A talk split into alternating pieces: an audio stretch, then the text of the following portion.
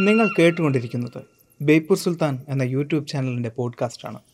ഇതിൽ പറയുന്ന കാര്യങ്ങൾ വിശ്വസിക്കാതിരിക്കാൻ നിങ്ങളുടെ കഴിവിന്റെ പരമാവധി നിങ്ങൾ ശ്രമിച്ചുകൊണ്ടേയിരിക്കുക. ആ ശ്രമത്തെ ഞാൻ തോൽപ്പിച്ചുകൊണ്ടേയിരിക്കും. പോഡ്കാസ്റ്റ് ഇഷ്ടമായാൽ ബേപ്പൂർ സുൽത്താൻ എന്ന യൂട്യൂബ് ചാനൽ സബ്സ്ക്രൈബ് ചെയ്യുമെന്ന് പ്രതീക്ഷിക്കുന്നു.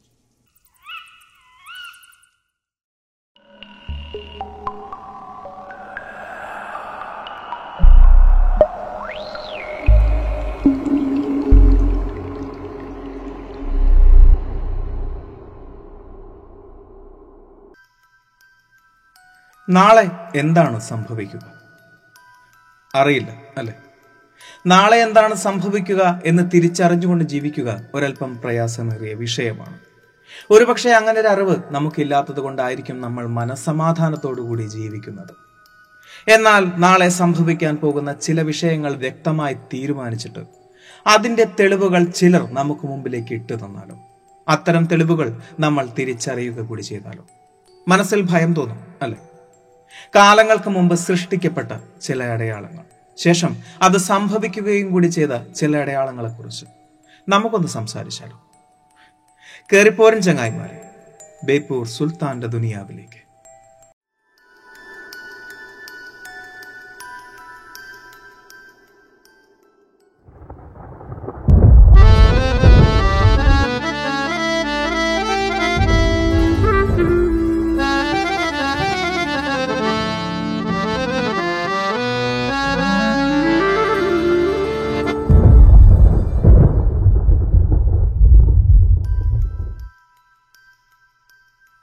ഭാവിയിൽ സംഭവിക്കാൻ പോകുന്ന വിഷയങ്ങളെ പലരും പ്രവചിക്കാറുണ്ട്. അത്തരം പ്രവചനങ്ങളിൽ ലോകം ഉറ്റുനോക്കിക്കൊണ്ടിരിക്കുന്നത് ദുരന്തങ്ങളെക്കുറിച്ചുള്ള പ്രവചനങ്ങൾ തന്നെയാണ്. അത്തരം പ്രവചനങ്ങളിൽ ഏറ്റവും പ്രശസ്തമായിട്ടുള്ളത് നോസ്റ്റഡാമസിന്റെയും മായന്മാരുടെയും ലോകാവസാനത്തെക്കുറിച്ചുള്ള പ്രവചനങ്ങൾ തന്നെയാണ്. അവയ്ക്കൊക്കെ എന്താണ് സംഭവിച്ചത് എന്ന് നമുക്കറിയാവുന്ന കാര്യങ്ങളുമാണ്. എന്നാൽ ഒരു തമാശയായി പറഞ്ഞിരുന്ന പല കാര്യങ്ങളും പിന്നീട് യാഥാർത്ഥ്യമായി വന്നു എന്ന് ആരോപിക്കപ്പെട്ട ഒരു കാർട്ടൂൺ ഷോയുണ്ട്. The Simpson's. കാലങ്ങൾക്ക് മുമ്പേ പറഞ്ഞ പല കാര്യങ്ങളും പിന്നീട് യാഥാർത്ഥ്യമായി മാറിയിട്ടുണ്ട്. ഒരു തമാശയായി മാത്രം തുടക്കത്തിൽ കണ്ടിരുന്ന ഈ ഒരു കാർട്ടൂൺ ഷോയെ പിന്നീട് ലോകം കീറി മുറിച്ച് പരിശോധിക്കുകയായിരുന്നു. അതിലൂടെ അവർ കണ്ടെത്തിയത് ഒരു സിദ്ധാന്തമായിരുന്നു.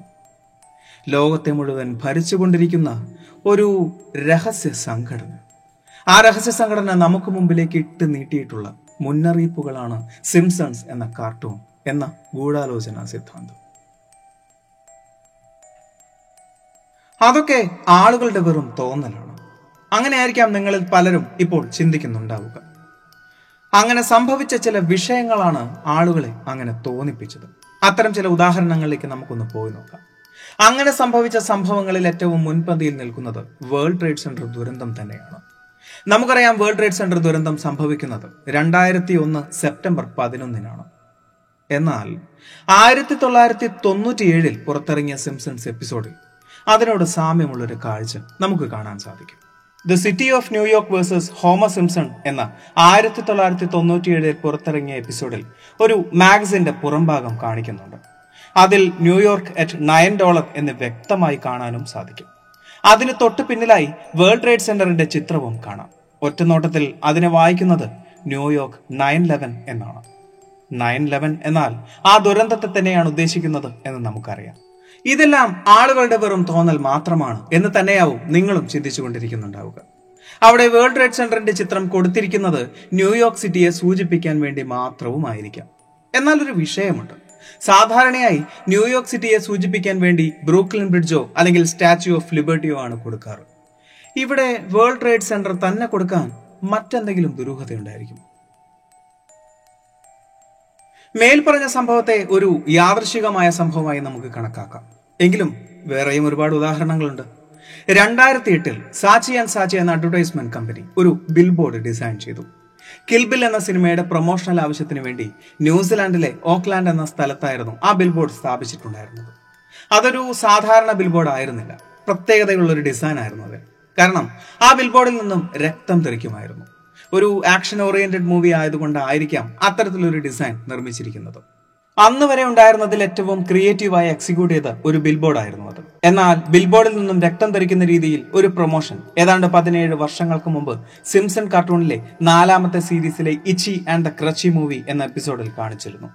ഒന്നുകിൽ പതിനേഴ് വർഷങ്ങൾക്ക് മുമ്പ് പുറത്തിറങ്ങിയ ഈ ഒരു എപ്പിസോഡ് കണ്ട ഡിസൈനർ രണ്ടായിരത്തി എട്ടിൽ കിൽബിൽ എന്ന സിനിമയ്ക്ക് വേണ്ടി അത്തരത്തിലൊരു പ്രൊമോഷണൽ ബിൽബോർഡ് നിർമ്മിച്ചതായിരിക്കാം. അതല്ല എങ്കിൽ നേരത്തെ പറഞ്ഞതുപോലെ വെറും യാദൃശികം മാത്രമായിരിക്കാം. ഇത് രണ്ടുമല്ല എങ്കിൽ പതിനേഴ് വർഷങ്ങൾക്ക് ശേഷം സംഭവിക്കാൻ പോകുന്ന ഒരു വിഷയത്തെ സിംസൺസ് പ്രവചിച്ചതുമായിരിക്കും. അങ്ങനെ പല സംഭവങ്ങളും സിംസൺസ് കാർട്ടൂൺ സീരീസിൽ നമുക്ക് കണ്ടെത്താൻ സാധിക്കും. ഡൊണാൾഡ് ട്രംപിന്റെ ഭരണം മുതൽ രണ്ടായിരത്തി പത്തൊമ്പതിന്റെ അവസാനം മുതൽ ഇപ്പോഴും നമ്മെ വിടാതെ പിന്തുടർന്നുകൊണ്ടിരിക്കുന്ന പാൻഡമിക് വരെയുള്ള കാര്യങ്ങൾ.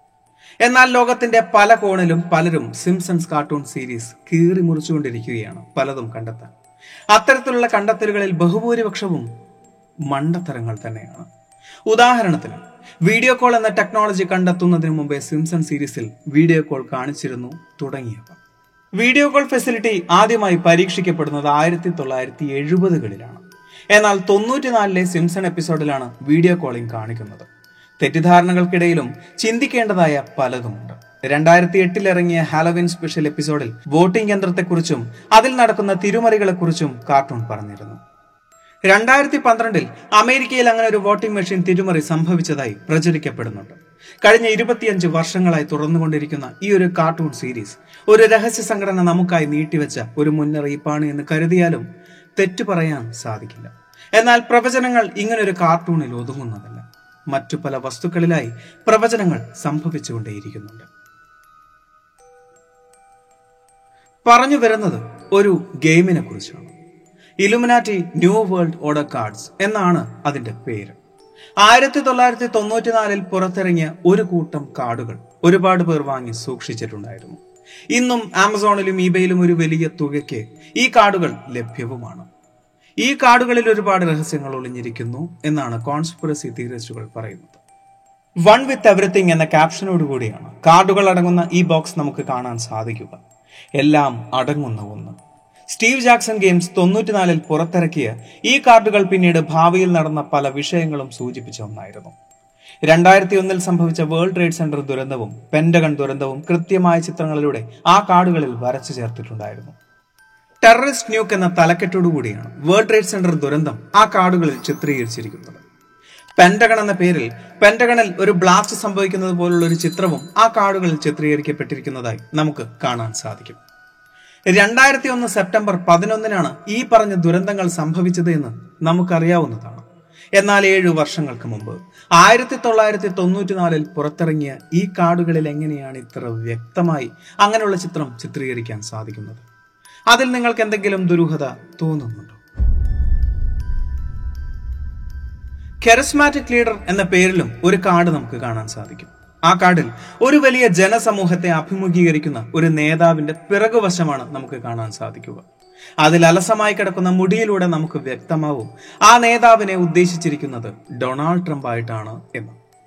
ട്രംപിനെ സൂചിപ്പിക്കുന്ന മറ്റൊരു കാർഡ് കൂടി നമുക്കതിൽ കാണാൻ സാധിക്കും. പിൽക്കാലത്ത് രോഷത്തോടെ സംസാരിക്കുന്ന ട്രംപിന്റെ മുഖത്തോട് സാമ്യമുള്ള ഒരു മുഖം. ഇനഫ് ഈസ് ഇനഫ് എന്നാണ് അതിന്റെ ക്യാപ്ഷനായി നമുക്ക് കാണാൻ സാധിക്കുക.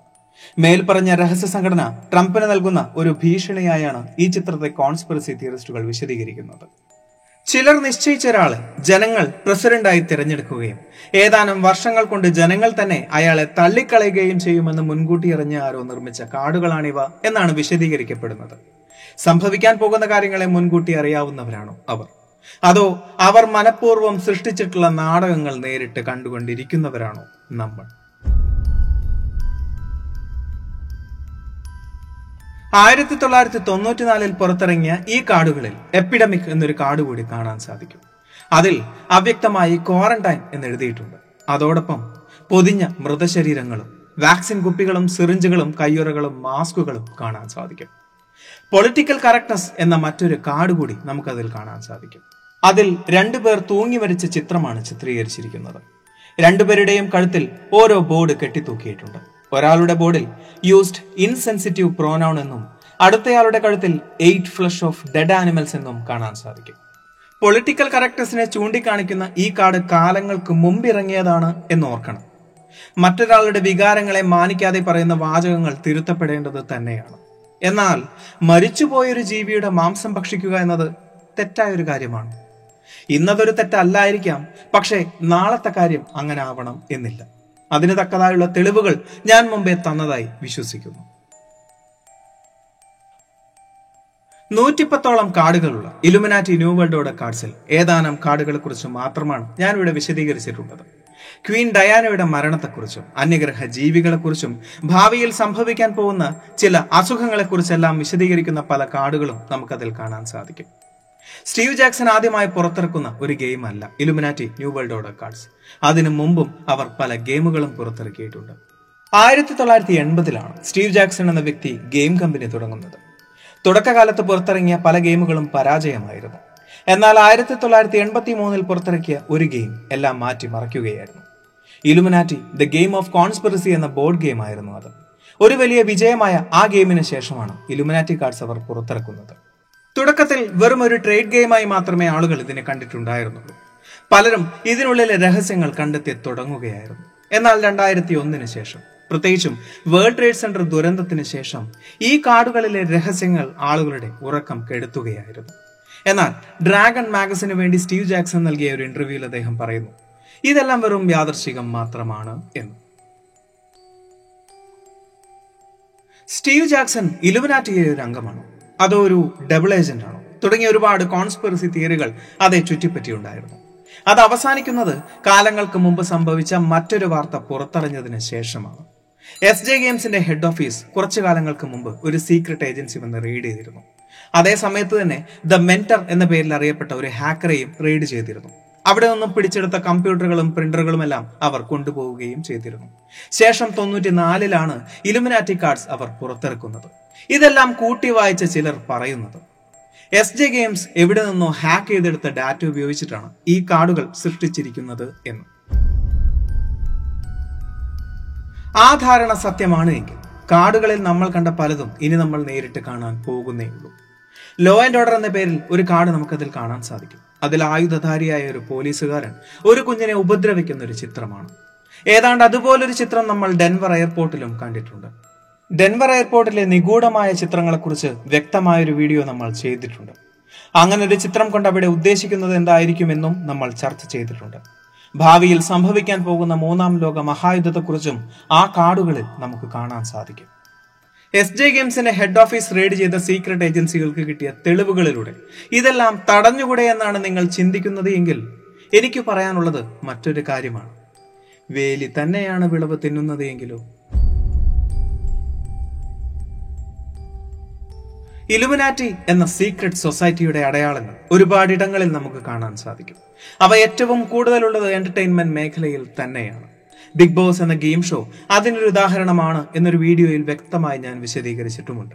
കുറച്ചുപേരെ കൂട്ടിലാക്കി നൽകുന്ന ടാസ്കുകളിലൂടെ ജനങ്ങളെ വിനോദിപ്പിക്കുന്നു എന്നാണ് പൊതുവെ ആ ഷോയെക്കുറിച്ച് നമ്മൾ വിശ്വസിച്ചു വെച്ചിരിക്കുന്നത്. അതിലൊരു വിജയിയെ കണ്ടെത്തുന്നത് ജനങ്ങളുടെ ഇഷ്ടം നോക്കിയാണ്. ഒരു സംഗീത പരിപാടിയാണെങ്കിൽ പാട്ടാണ് മാനദണ്ഡം. ഒരു നൃത്ത പരിപാടിയാണെങ്കിൽ നൃത്തം തന്നെയാണ് മാനദണ്ഡം എന്നാൽ പല സ്വഭാവക്കാർ പല കഴിവുള്ളവർ ഒരുമിച്ച് മത്സരിക്കുമ്പോൾ അതിൽ വിജയിയെ തിരഞ്ഞെടുക്കാനുള്ള മാനദണ്ഡം എന്താണ്? യഥാർത്ഥത്തിൽ മത്സരാർത്ഥികൾ ആ കൂട്ടിലുള്ളവരാണോ അതോ കാണികളെന്ന് സ്വയം വിശ്വസിക്കുന്ന നമ്മളാണ്? നമ്മുടെ ഇഷ്ടങ്ങൾക്കും സ്വഭാവങ്ങൾക്കും ചേർന്ന ഒരാൾക്കല്ലേ നമ്മൾ വോട്ട് നൽകുന്നത്? അത് ബഹുഭൂരിപക്ഷമാകുമ്പോൾ ഒരാൾ വിജയിക്കുകയും ചെയ്യും. അതായത് അതേ സ്വഭാവമുള്ള നമ്മളാണ് ബഹുഭൂരിപക്ഷമെന്ന് മറ്റാരെയോ അറിയിക്കുകയല്ലേ നമ്മൾ ചെയ്യുന്നത്? സിംപ്ലി ഓരോ സ്വഭാവമുള്ള നമ്മളെ തിരിച്ചറിയാനുള്ള ഏറ്റവും എളുപ്പത്തിലുള്ള ഒരു സർവേ അല്ലേ? ബിഗ് ബോസ് നിങ്ങൾക്കും ചിന്തിക്കാം. ഈ പറഞ്ഞ കാര്യങ്ങളൊന്നും ആരും വിശ്വസിക്കാൻ വേണ്ടി പറഞ്ഞ കാര്യങ്ങളല്ല. വെറുതെ വെറുതെ ഇരുന്ന് ചിന്തിക്കാൻ വേണ്ടി മാത്രം പറഞ്ഞ കാര്യങ്ങളാണ്. അപ്പോൾ സുൽത്താൻ എപ്പോഴും പറയുന്നത് പോലെ സബ്സ്ക്രൈബുകൾ കൂമ്പാരമാകുമ്പോൾ പരിപാടി ഗംഭീരമാകും. അതുകൊണ്ട് അതുകൊണ്ട് ഞാൻ ഒരു കാര്യം കൂടി പറയാം. ഇലുമിനാറ്റി ഇലുമിനാറ്റി തിരിച്ചിട്ടാൽ എന്താണ് വായിക്കുക? ഇറ്റാനിമുല്ലി അല്ലെ? ഇറ്റാനിമുല്ലി ഡോട്ട് കോം എന്നൊരു ഡൊമൈൻ ഉണ്ട്. ആ ഡൊമൈൻ നേരെ ചെല്ലുന്നത് എൻ എസ് എയുടെ ഒഫീഷ്യൽ വെബ്സൈറ്റിലേക്കാണ് നാഷണൽ സെക്യൂരിറ്റി ഏജൻസി അതെന്തായിരിക്കും അങ്ങനെ? നിങ്ങൾക്കും ചിന്തിക്കാം. അപ്പോൾ അടുത്ത വീഡിയോയിൽ കാണുന്നത് വരെ